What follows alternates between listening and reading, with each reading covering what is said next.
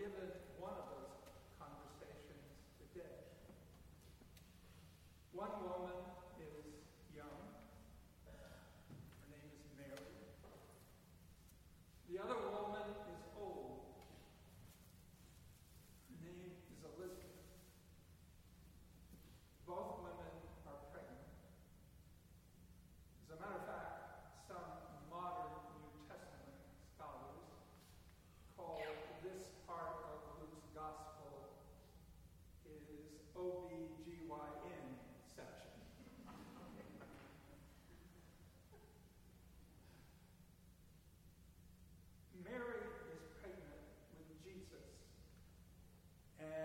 Elizabeth with John the Baptist. Shortly after the messenger from God came to Mary and said to her, You have received a calling from God. You have been chosen. You have been chosen to give birth to God breaking into human history in a new way. Will you accept your calling? Mary struggled, according to Luke. Mary struggled. She struggled with fear. She struggled with doubt. And then, and the Beatles got this right, then she said, Let it be. Let it be. Let it be. And she was willing to give birth to the Word of God in human history. She then realized that she needed to talk with someone about the decision she had made. And who would fully understand her? Her cousin, old Elizabeth. So Mary decides to go visit Elizabeth. Now, that seems like a simple decision in Luke's gospel, but according to Luke, Mary lived in Nazareth and Elizabeth lived in the Judean hill country. That's only 80 miles away, but most likely Mary had to walk. But she was concerned about the well being of a child. She was willing to walk. Mothers today are willing to walk. Mothers today are willing to walk hundreds and thousands of miles for the well being of their children and are often ridiculed and shamed by the powerful for doing that. Another thing, and this is critical to the story, I believe, another thing that Mary and Elizabeth shared was that they both knew the world of the shamed woman. The world of the shamed woman.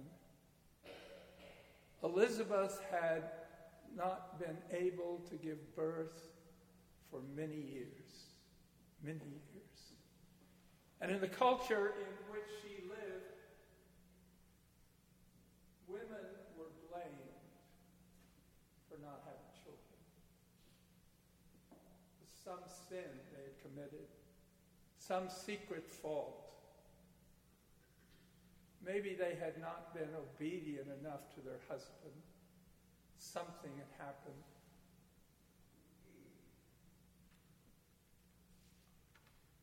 First century, it seemed like almost every fault was blamed on the woman. But Elizabeth uh, have, would have had to have internalized that. She knew that reality. But in her old age, God had come to her. And even though her husband, Zechariah, didn't believe it at first, the messenger of God said she would give birth to the great prophet John the Baptist. But Elizabeth, all her adult life, had known shame. Mary had now entered the world of the unwed mother to be. Shame shame. So she goes to visit Elizabeth. They both knew that reality of the shamed world, the world in which women were stoned to death for committing adultery, and sometimes as they were dying, watched the man who had been involved with them among those throwing the stones. Mary could have been stoned to death legally. They knew the world of the shamed woman who would report the sexual abuse act and be told that it was her fault because of the way she was dressed. And she should simply be quiet. They would know the world of the shamed woman. But when she raised the question, about why she was not paid an equal salary for doing the same work as her male co-worker did. Was told it was because she had to leave too often to go pick up her sick child and take it to the doctor. And she should be happy just to have a job.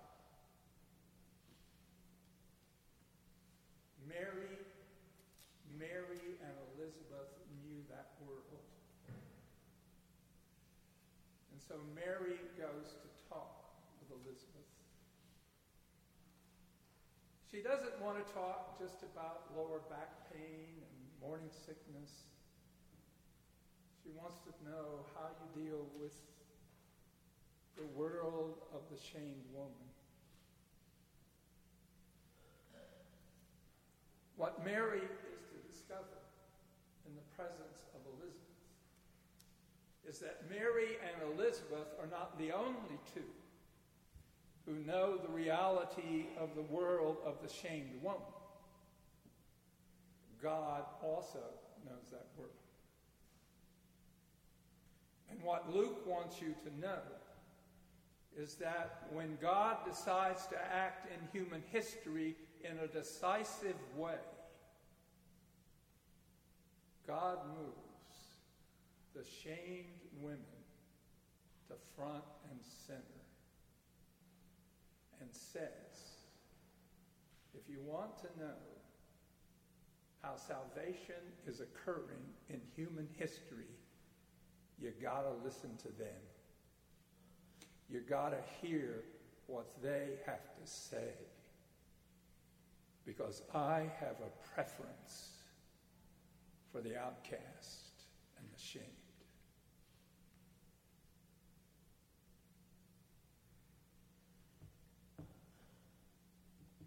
When Mary arrives at Elizabeth's house, she is not greeted with shame, but with grace. Luke tells us that Mary walks into the house and that the baby that's in the womb of Elizabeth jumps for joy. Well, now, what Luke wants you to know is that John the Baptist is already at work. He's already at work pointing toward Jesus. Mary says hello to her cousin. And then, not with shame, but with blessing, Elizabeth becomes a sort of a preacher. And the first three Beatitudes, blessings in the New Testament, are pronounced by Elizabeth. She looks at Mary and she says, Blessed are you, you incredible child of God. Hallelujah that you were even born. And then she says, and blessed is the fruit of your womb. Blessed is the word being made flesh. And then she says, Blessed are you, my wonderful child. Blessed are you for being willing to allow God's will to be done in. Blessed are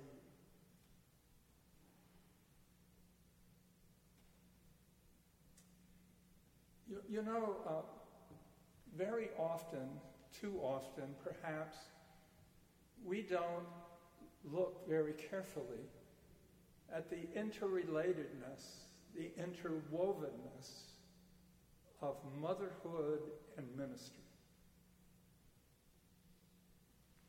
Jesus would, late in his ministry, on the night before he was betrayed, say to his disciples, This is my body which is given for you. And this is the part we forget that 33 years before, Mary had said, This is my body. I give it. I will bear this child for nine months. I will go through the labor pains. I will go through the birthing process. I will feed this baby with my own body. I will get up in the middle of the night with this baby, and I am willing to bear the stretch marks for the rest of my life. What greater love? What greater love than to lay down oneself for the other? What greater love than to say, Take who I am and let your will be done. You know, we also often forget that the primary model for discipleship in the New Testament is not so much Peter or Paul, it's Mary. It's Mary. If you want to know what it is to be a faithful disciple, look at her. Look at her. And then, and then Mary also has an, another incredible insight. She realizes that if you are addressed by God and given a vocation, that that vocation has an ethical assignment. And so, right in the presence of old Elizabeth, she says, or, me, or maybe just as the choir did this morning, she sang what we call the Magnificat. Now, Mary, Mary was a bright young woman. She lived in occupied Palestine, and she had to have known the implications of what she was saying.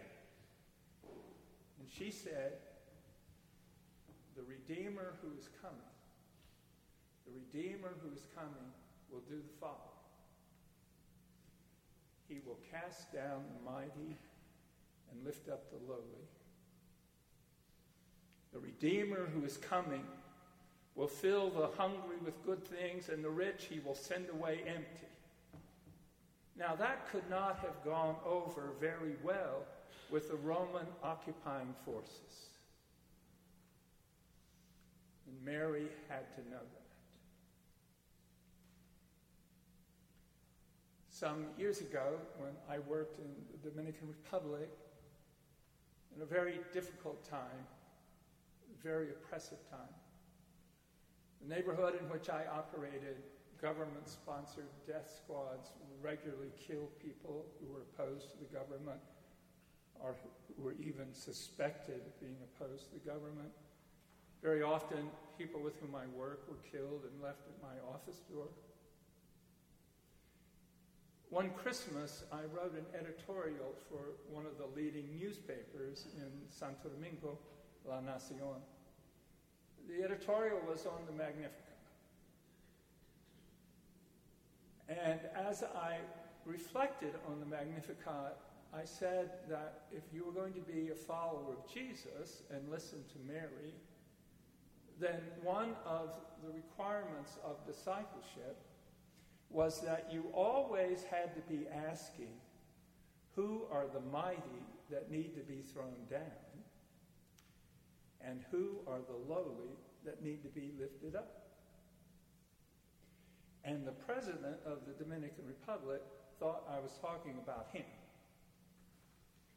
And so a few months later, he, arranged to have me arrested and briefly imprisoned. Then, when I was released under international pressure was given 24 hours to get out of the country or be shot.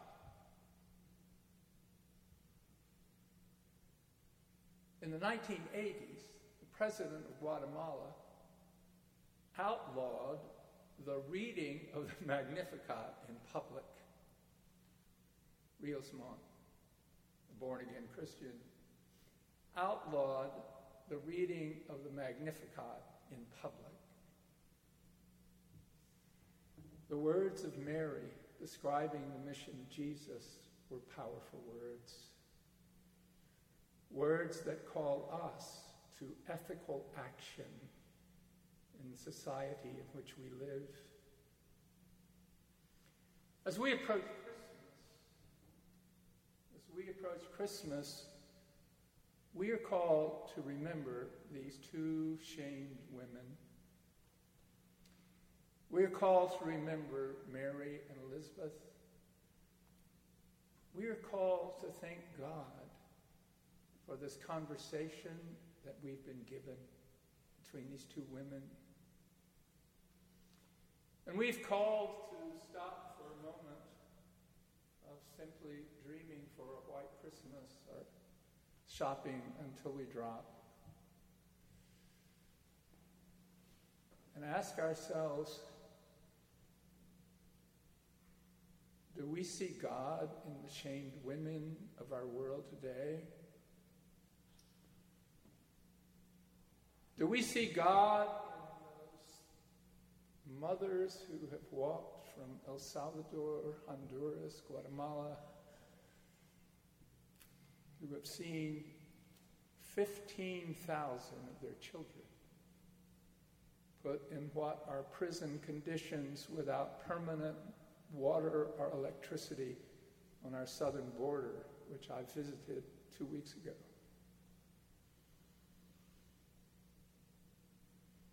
Mary calls us not just to see God in her baby, but in every baby.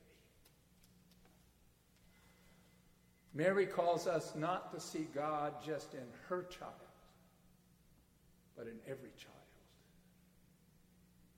including the 85,000 who died in Yemen, in large part because of our foreign policy. Look around. Look around at the women who were not believed, who were shamed. Do we hear their voices? Do we hear their voices? Do we realize that God longs for us to hear those voices? Mary said that God would raise up the lowly. And she was right. Because this simple, unwed, Jewish young woman moves from being a shamed outcast to becoming the most important person, most important woman in human history.